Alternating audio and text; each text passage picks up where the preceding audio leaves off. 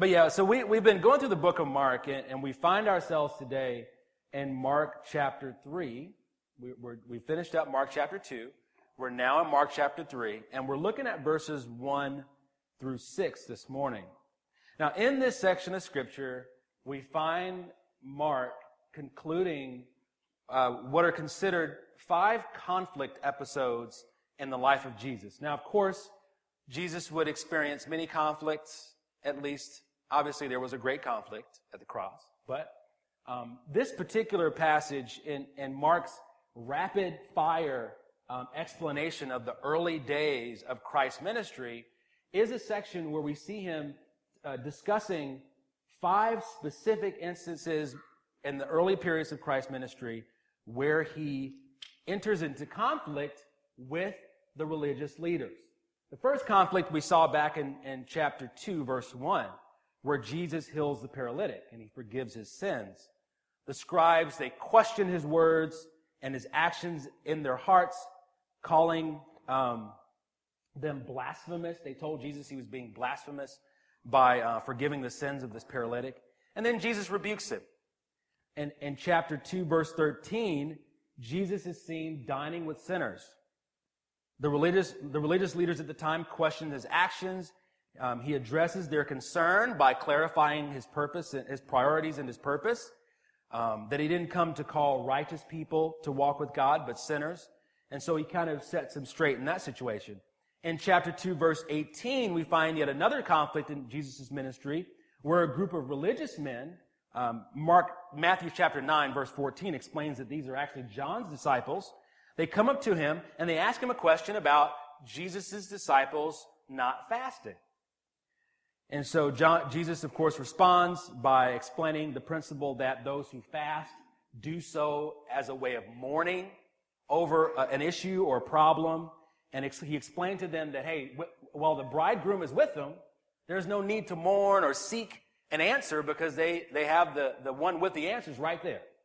Uh, in chapter 2, verse 23 and following, Jesus approaches a group of Pharisees who again question his actions. Now, Deuteronomy 23 25 permitted um, these men, his disciples, to take a little bit of grain as they walked through uh, that field when they were hungry. However, Exodus chapter 34, verse 21, pre- prevented work on the Sabbath. And so the Pharisees said, Hey, your guys are doing work. I mean, think about it. They're, they're walking through a field and they're grabbing a little head of, of grain. And then these guys come up and want to find some against them and say, Hey, they're doing work. They shouldn't be doing work. Of course, Jesus again, he rebukes them. He responds in, in a very powerful and probably one of the most powerful statements he makes in saying that he is, in fact, the Lord of. It's, it's for you to answer that last part. The Sabbath thing. I just want to make sure everybody was, was tracking with me. So, um, in this week's passage, we come to a fifth conflict, one that upon its conclusion would begin the end of Jesus' ministry. Now, we've been reviewing all these, these cases of conflict in, in, in, these texts. As a matter of fact, a few, a few weeks ago, when I had an opportunity to, to, to share with you, um, we talked about this leprous man that Jesus healed. Remember that passage? We talked about compassion, and we explained, or at least went over the idea that um, this man had been healed, and Jesus tells this man to go and present himself to the, the chief priest and, and, the, and the synagogue so that they could um, purify him or at least na- announce him clean. Um, and he, he tells that guy specifically, don't tell them about me effectively. But what does he do anyway? What does that leprous guy do? He talks about Jesus. He couldn't help it. And as a result of talking about Jesus, more attention came to Jesus. More, the crowd grew, more and more people would follow him. Now, as we studied in reviewing that passage, as, as I said a moment ago, Jesus' compassion was on display. He took this rejected, um, despised, sick, scarred man, and he restored his dignity and his standing in the community. We observed in looking at that text that there are, there are five or so characteristics of a person who displays compassion.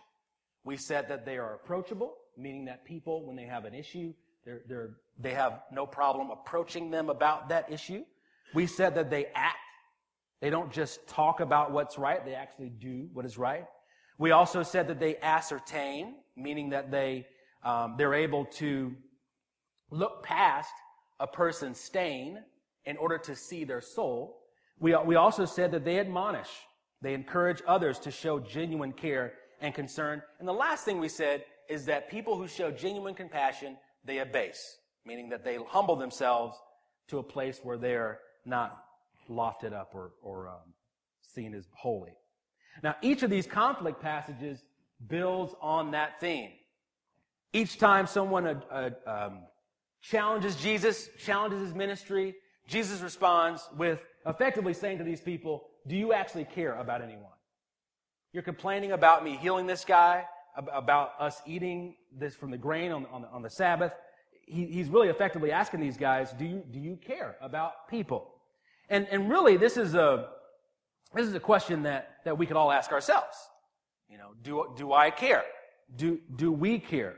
You know, one of our coworkers or, or direct reports, you know, does something, they, they don't acknowledge a customer, and we may look at them and say, hey, man, do you really care about your job? Do you really care about this situation? When, when you call a family member and you tell them, hey, so and so just got admitted to the hospital with, a, with, a, with some weird, unacknowledgeable, or, un, or unexplained pain. And then that person on the other end of the phone says, okay, I'll call you back. We'll talk about it then. Hour goes by, a couple hours go by, a day goes by, they never call back. And you can't help but ask the question, whether they care or not, is, do, does this person really care about um, someone who's hurting? Someone shares with you a deep hurt, a sin in their life that they're dealing with, or, or a complicated matter of scripture that they're struggling with, and, and you, you listen, you absorb, but you don't take the time to pray with them. You don't take the time to explain to them how they might grow closer to Christ. We might, after doing that, ask ourselves, you know, do I really care about this person? You know, and, and we should ask that, that question. You know, taking a step for, further, if, if not just not just saying, do I care about this person, but you know, where do I stand with God? You know, if we don't care about what's going on in a person's life or other believers' lives, what's the point in even being here? What's the point of even, even being a part of a, of a fellowship community? Taken further, if we don't care, then, then why should we expect other people to care for us? Taken even a step further, this is, may get a little bit more uh, strong here, but if we, if we don't care, then how can I, how can we say that we're going to enter into the kingdom of God? In, in Matthew chapter 5, uh, chapter, verses 7, 8, and 9, we have Jesus uh, in a part there explaining what we call the Beatitudes. Um, in cases where folks are blessed in these scenarios. He says that the merciful are blessed and that they shall receive mercy from God. He says that the pure in heart are blessed and that they will see God. He also says that those that pursue peace and recognition, I'm sorry, rec- reconciliation are blessed and that they will be called the sons and daughters of God. Later on in, in, Matthew's gospel, we read Jesus declaring the golden rule. What's the golden rule say, if you could summarize it? Right. Jesus summarizes that and he says that in that statement is the whole law and the prophets to treat others in the way that we want them to treat us. And in doing so, we really set our feet on the narrow path towards God's kingdom. You should care. I should care about people. And in keeping with the principles that were revealed in that previous week's study, Jesus is calling us to demonstrate, again, compassion and care. Again. Now, if you Google this idea, I, I Googled it, um, of compassion and care, you get a lot of responses back. And I found in this particular search that a lot of those responses came from, what would you guess? What kind of websites would you guess would come back talking about compassion and care? Medical? That's exactly right. A lot of the responses that come back are from healthcare companies or, or people that take care of, of um, the elderly. They went on to describe not just compassion and care, but they also talked about dignity and restoring dignity. And, and, and matter, as a matter of fact, one website went on to explain um, how to improve compassion, care, and dignity for those that they treat. It, it says this. Uh, there were 10 ways that we can improve our compassion and care. Uh, have zero tolerance for all forms of abuse. Treat people with the same respect you would want for yourself or a member of your family. Treat each person as an individual by offering a personalized experience. That sounds a little commercial. Enable people to maintain the maximum possible level of independence, choice, and control. Interesting there. Listen and support people to express their needs uh, and wants. Respect people's right to privacy. It's pretty important topic these days. Ensure, ensure people uh, feel able to complain without fear or retribution. Engage with family members and carers as care partners assist people to maintain confidence and a positive self-esteem. Kind of little metaphysical there, but um, act to alleviate people's loneliness and isolation. Those all sound reasonable, right? You know, you, you think about an organization trying to teach people in, in kind of a non-religious um, or secular way how to care for people. Those sound reasonable, but as a church, we understand that the, the author of love is the one who defines what true compassion and care is. And again, we, have talked about this before, but the, this notion that compassion and care can be joined together are pretty critical as we again walk through these, these particular texts. Um, again, last time I was with you, we talked about these principles that describe compassion. This week, I want to talk about care as distinct from compassion though it's truly related to it. More concretely, I'd like us to take a look at this passage to learn how we as a church can increase our care amongst our community and amongst ourselves. So that we're not just a people who can academically describe what, what care is, but we actually demonstrate true care for those among us and again, those outside of us. We continue again in Matthew, I'm sorry, Mark chapter 3, verses 1 to 6. Let's start reading it to learn how in this incident we see care on display. Chapter 3, verses 1 to 6. Again, he entered the synagogue, and a man was there with a withered hand. And they watched Jesus, they being the Pharisees, to see whether he would heal him on the Sabbath, so that they might accuse him. And he said to the man with the withered hand, Come here. And he said to them, Is it lawful on the Sabbath to do good or to do harm, to save a life or to kill? But they were silent. And he looked around at them with anger, grieved at their hardness of heart, and said to the man, Stretch out your hand. He stretched it out, and his hand was restored. The Pharisees went out and immediately held counsel with the Herodians against him how to destroy him. Please pray with me.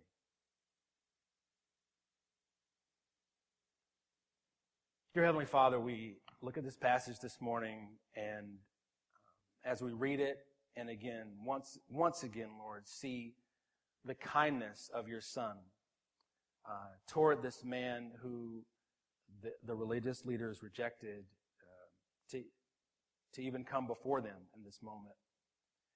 And we, we look at this, Lord, and we ask that you would help us to see um, what you are teaching us with regard to uh, showing care for those among us.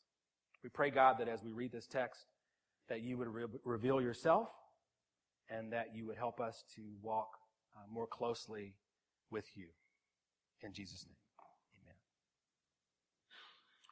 I think this passage is teaching us how to um, improve our care. And it, it, it, in all these texts that we look at, whether it's in the book of Mark or any of the Gospels or even beyond the Gospels, we get an opportunity to see the heart of Christ.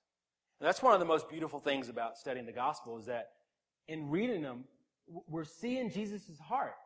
We're, seeing not just the things that he does, but we actually get a window into what his, what his thoughts are, what his, what his attitude is, and what, um, in displaying those things that he's displaying, what he's trying to help us understand, um, in some ways, as an object lesson. I believe in this passage we find um, eight things that we can do that, that can, that where in doing them we can improve our care um, and even our compassion um, in the in the community. In your um, pew, I, you have a, a, handout. You know, usually I try to come up with a, uh, an alliteration or an acronym because they're easy to, to they're easy. It kind of help to flow through the text. And before I ended up with what I have before you today, I came up with this little sheet you have. But know that you're going to see an alliteration in this because it's, it's hard. It's like a, a Baptist. You kind of like you kind of gravitate to alliteration. So um, please bear with me on that.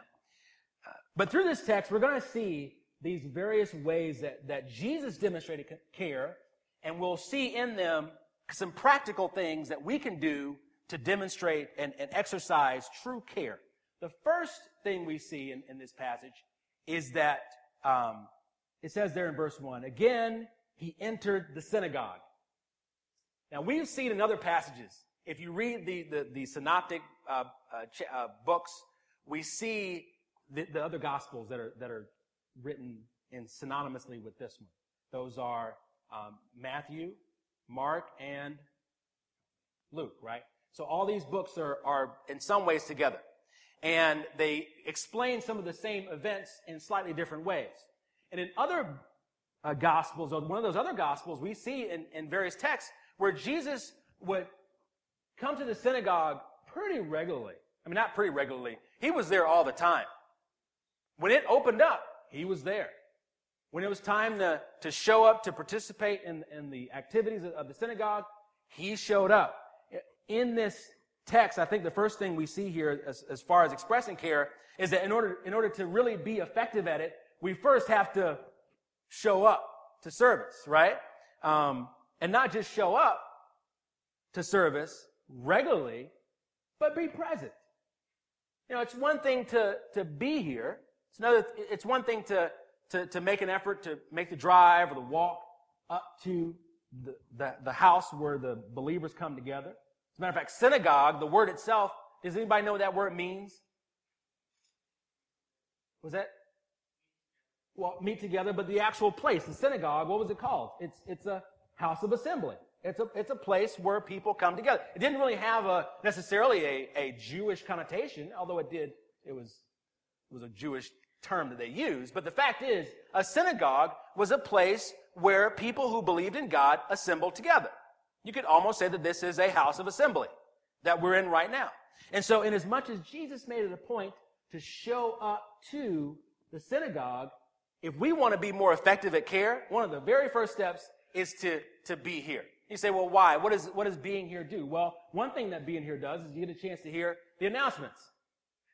Right? At a minimum, you get a chance to hear about what's going on, what we're doing in the community, what we're doing around us, and then you have the option, because nobody's forcing you, you have the option to do what? To be a part of it. To volunteer. You know, Gordon just made a point about, you know, some folks getting together. It's really hot in here, by the way. I'm sweating. And uh, can someone open this door? And and I just need a cup of water too because I'm really struggling. Appreciate it. Not to be too real, but it's just true.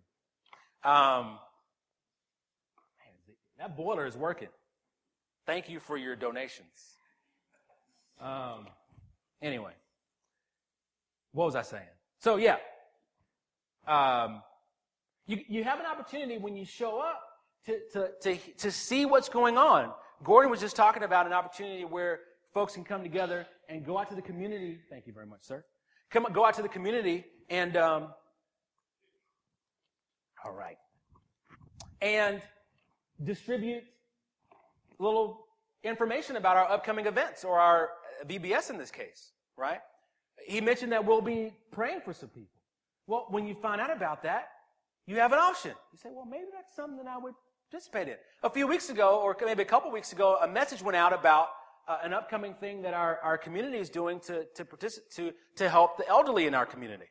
You know, the vice mayor, I didn't even know that title existed, but the vice mayor of Monterey came to our church and he provided for us uh, kind of a, a, a presentation of something that the city of Monterey is doing to help the elderly in our community. They're doing a symposium and they're, they're looking for folks in, in the faith communities and in other different areas to, to provide insight on how we can, how, how as a community, we can provide um, uh, spiritual needs, maybe food needs, care needs to many of the elderly in our community. And so here's another opportunity that you can, can, uh, can get involved in. And so by being here, you know, by being on the email distribution list or whatever, you're able to find out about what's going on. And, and that mere fact, just showing up, um, allows you to have an opportunity or, or at least gives you an opportunity to participate in the lives of other people. So we say that one of the first things we see here is that Jesus made it a point to show up to the synagogue. He, he made an effort to do it. Even if he had a little sniffle, he was able, he, he came in. I don't think he had a sniffle. I don't think God got sick. But he showed up, right? To the synagogue. And so we're thankful for that. He wasn't, we're not just called to be a part of the crowd, the Jesus crowd. The people that, that, you know, wear the, the tattoo, you know, I belong to Jesus or John 3.16, right? We're called to be people that are present in the work of God as is pushed out from the assembly of God, which is modeled in this place that we may call the synagogue. So first thing we can do is show up to service. The second thing we can do to help improve our care and compassion is study to teach. It says here, and again he entered the synagogue, and a man was there with a withered hand. One thing we see again in other texts regarding this is that when Jesus went to the synagogue, what did he do? You guys know what he did most of the time? He taught. You know, some, some cases we see him actually reading from the book of Isaiah or whatever. He was there. He wasn't just there. He took an effort and he says, you know what? I'm going to come and I'm going to explain what God has said and how what we're doing now, in some ways, is a fulfillment of his command. Study to learn what God has commanded of us, so much so that you're able to teach those truths to others who are either new in the faith or unlearned with regard to biblical principles. How many of you guys have ever done that? You've actually studied, you don't have to raise your hand. You've actually studied, it was rhetorical, so that you could effectively explain those things that you just learned. You know, somebody was telling me at one point about a thing called a back brief.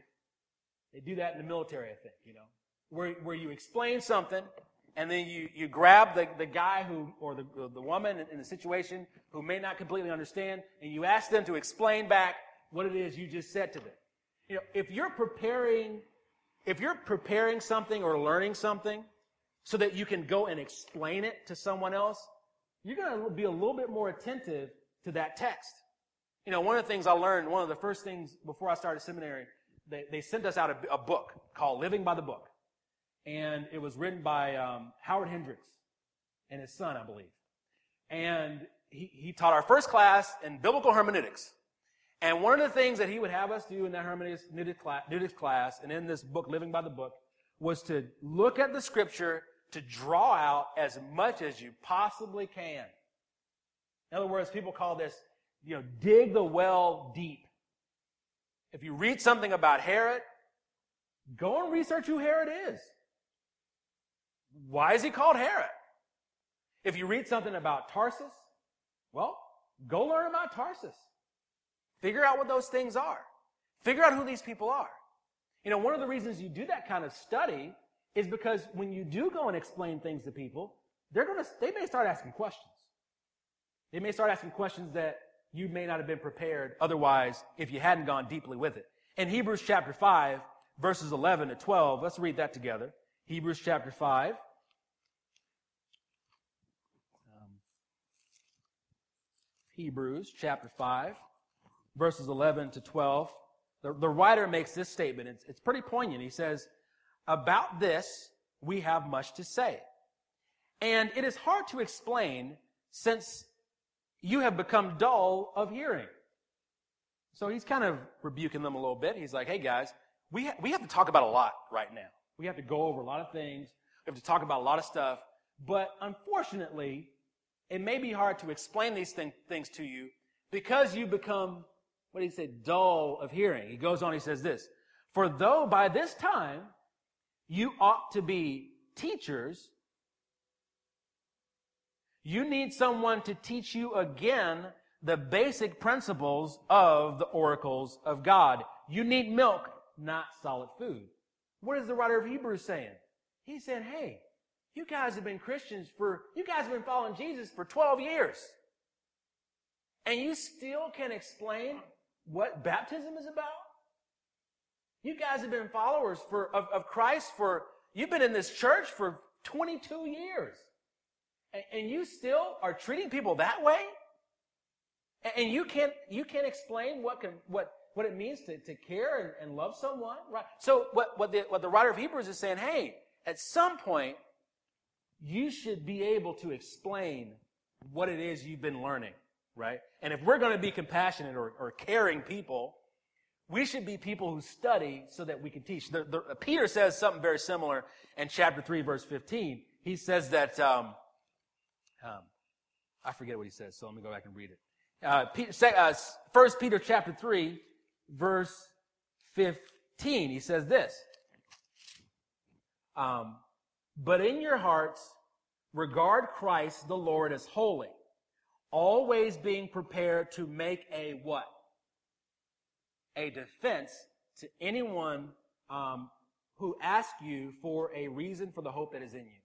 And so we should, if we're going to be caring people, we have to show up and we have to study, as Jesus did, so that we might uh, teach. Next one. Incre- improving our care and compassion um, requires that we serve with intention. Look for opportunities to serve others. We get the sense from, from this passage again. Look back over verse 1. Again, he entered the synagogue, and a man was there with a withered hand. Again, this guy, withered hand, Jesus notices him. He's looking, right? He's not just, again, he's not just showing up. He's not just studying to academically be aware of these texts. He's not just teaching about them, but he's actually aware of his surroundings. He sees a hurt man. He, he recognizes him. He acknowledges him. And he says about him, he, he says, hey, come over here. Um, again, he's serving with intention. He's looking for a chance to actually give care to someone who's in need. You know, some of us show up and some of us show up regularly. And again, some of us study, but we don't take the opportunity or the chance to look for these places where we can inject ourselves into someone's life so that they can actually receive the care and compassion that God wants us to demonstrate to them. The next point here is um, as we serve, we should not only serve with intention, but we should serve the God of creation. Uh, don't worry about what others are thinking or may think of you when you make a decision to serve. Serve God. Again, back over here in verse 2. And they watched Jesus to see whether he would heal him on the Sabbath so that they might accuse him. So Jesus is like, okay, I know they're looking at me. I know they're watching me. But you know what? It doesn't matter that they're watching me. I'm still going to do what, what the Father has willed for me to do. You know, this can go both ways. Some of us actually serve so that people can look at us and say, hey, look what I'm doing. You know, lift me up, you know, show me that I'm, tell me how great I am, right? There are some folks that do that. There's other people who don't serve because they're worried that people are going to look at them. They're embarrassed. They don't want to help. They don't want people to see them. The point is this. Whenever we serve, we should forget about everyone else and walk forward as though we're actually serving God Himself. Uh, serve the God of creation. The next point. Simplify the route to restoration. Simplify the route to restoration. Provide a path for which the hurting can find healing. Verse 3 And he said to the man with the withered hand, Come here. Right? Jesus is saying, Hey, forget about these people. Forget about them. I'm going to make a way for you to come, come to me and receive from God what he has uh, for you. Jesus makes, Jesus makes it easy for this man to feel safe in coming to him. He becomes a shield for him by using his authority, his position, to make him comfortable when stepping forward. He removed the cloud of secrecy that had become so characteristic of these religious leaders, uh, these ways and rules that they had um, they had put forth, and uh, he wanted to teach them a lesson through his actions. This teaches us that we shouldn't have secret handshakes and, and and, and these kind of closed kind of communities in our in our body. We should make the path simple for a person to find community amongst us. And so if we're going to be caring people, we have to make it easy for those who need care to come forward. Jesus says to this guy, forget these Pharisees. I know they're looking at you. I know they, they think that you shouldn't be here, maybe because you're infirmed, maybe of, of something fell in your hand and it broke it or whatever, you were born that way. I know they're looking at you that way and they're judging you for that, but hey, I'm not judging you. I'm going to open a way for you. Come forward. And if, again, if we're going to, if we're going to be people that, in, that provide care and compassion, we have to simplify the route, make it clear for folks to come and uh, be served by our care. The next thing we see here is that we should set traditionalism aside. Don't allow religion and ritual to prevent you from doing what is right, to dictate whether you should do what is clearly consistent with what Christ has commanded us to do. To do. Look again at verse 4. And he said to them, Is it lawful on the Sabbath to do harm or to, or to do good or to do harm? To save life or to kill? And it says, But they were silent. Jesus asked these men whether it was lawful to save a life or to kill. We know in other texts that Jesus explains what killing someone was all about. It wasn't just taking a knife or a gun and taking someone's life, right? killing someone was equated with having anger for them in your heart, right? Matthew 5, 21 and 22 records Jesus' teaching on this, where he clarifies the law, stating that anger toward a brother is equivalent to, to, to the act of actually taking that person's life. Jesus wanted them to understand that their acts of keeping the law were incomplete and that their hearts were unable to perceive how to, how to properly apply the law. They were so much, they were so concerned about this guy and, and keeping the law and making sure no one healed on the Sabbath that they were demonstrating hatred and anger toward Christ and even in some ways toward this guy who needed healing. And so we should set traditionalism aside, set religion and ritual aside so that we might actually effectively care for people in need in times that, that seem like, you know, like say, for example, someone walked in here right now and they had some issue, some problem, you know, do we say to them, hey, we'll get to you next week. We need to spend some time together going over our weekly activities. And then once we get our weekly activities straight, we'll attend to your need. No, we don't do that, right? If someone has an issue, someone has a problem, we, we talk to them, we deal with them, and we help them as we have opportunity. The next thing we see here as we kind of roll to the end is uh, we should, if we want to demonstrate more care, improve our demonstration of care, we should see beyond the moment. See beyond the moment. Consider the lasting impact of the actions you perform that are in accordance, that are in accordance with God's will, both upon those receiving the benefit and those that witness. Look for the grace of God for each.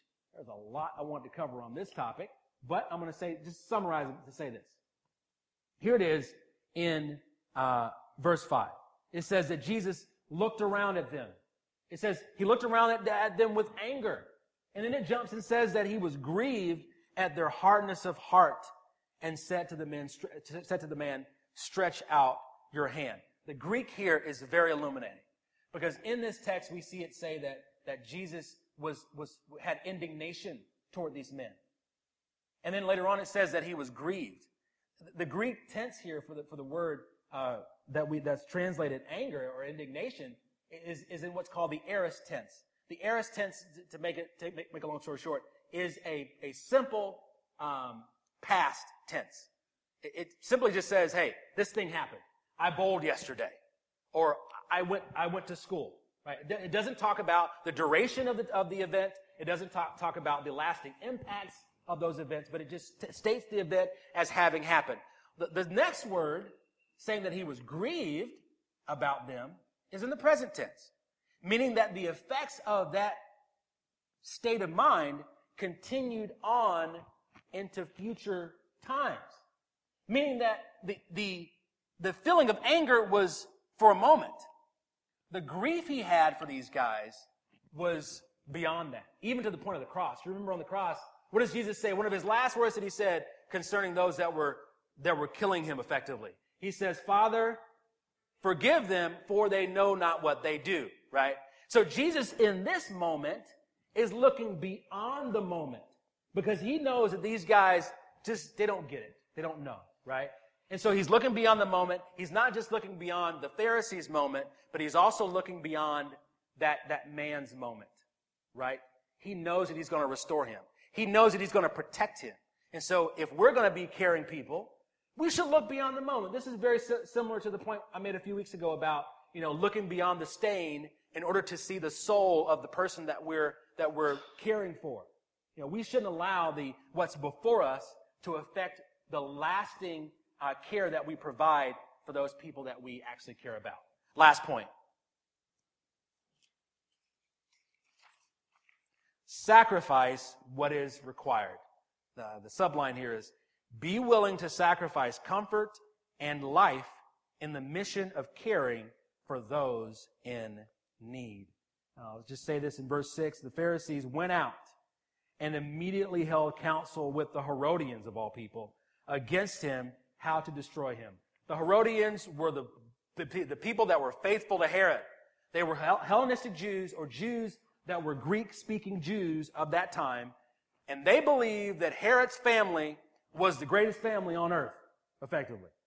And they wanted to restore the Herod's kingdom to their area the Judea. Well, the Pharisees, who did they want restored to the, to the, to the throne? Who did the Pharisees want restored to the throne of God in Judea? Anybody know? Well, kind of. He, we read about him in Psalms. David, thank you. They wanted David restored to the, to the throne, right? And so you have two conflicting opinions about what the future should be, but yet these Pharisees, because they hated Jesus so much, they found an ally in their hatred for a political uprising. You know, these guys didn't want a political uprising. They found an ally in the Herodians, and so they said, hey, let's merge with them and let's create this faction to kill Jesus. Well, Jesus didn't let that stop him from doing what he had to do, right? Nor should it let us. If what we do in our care, if caring for people involves us going to the point of giving our lives, we should be willing to do that. In most cases, it won't. You know, some people are afraid to, to, to, to go out in the mission field or, or do something for God because they're worried about how it might affect their comfort. There are some folks that are, that are nervous about doing that because they're worried about whether, that, whether or not they'll live once it's all said and done. Right? Some folks go into some really tough places.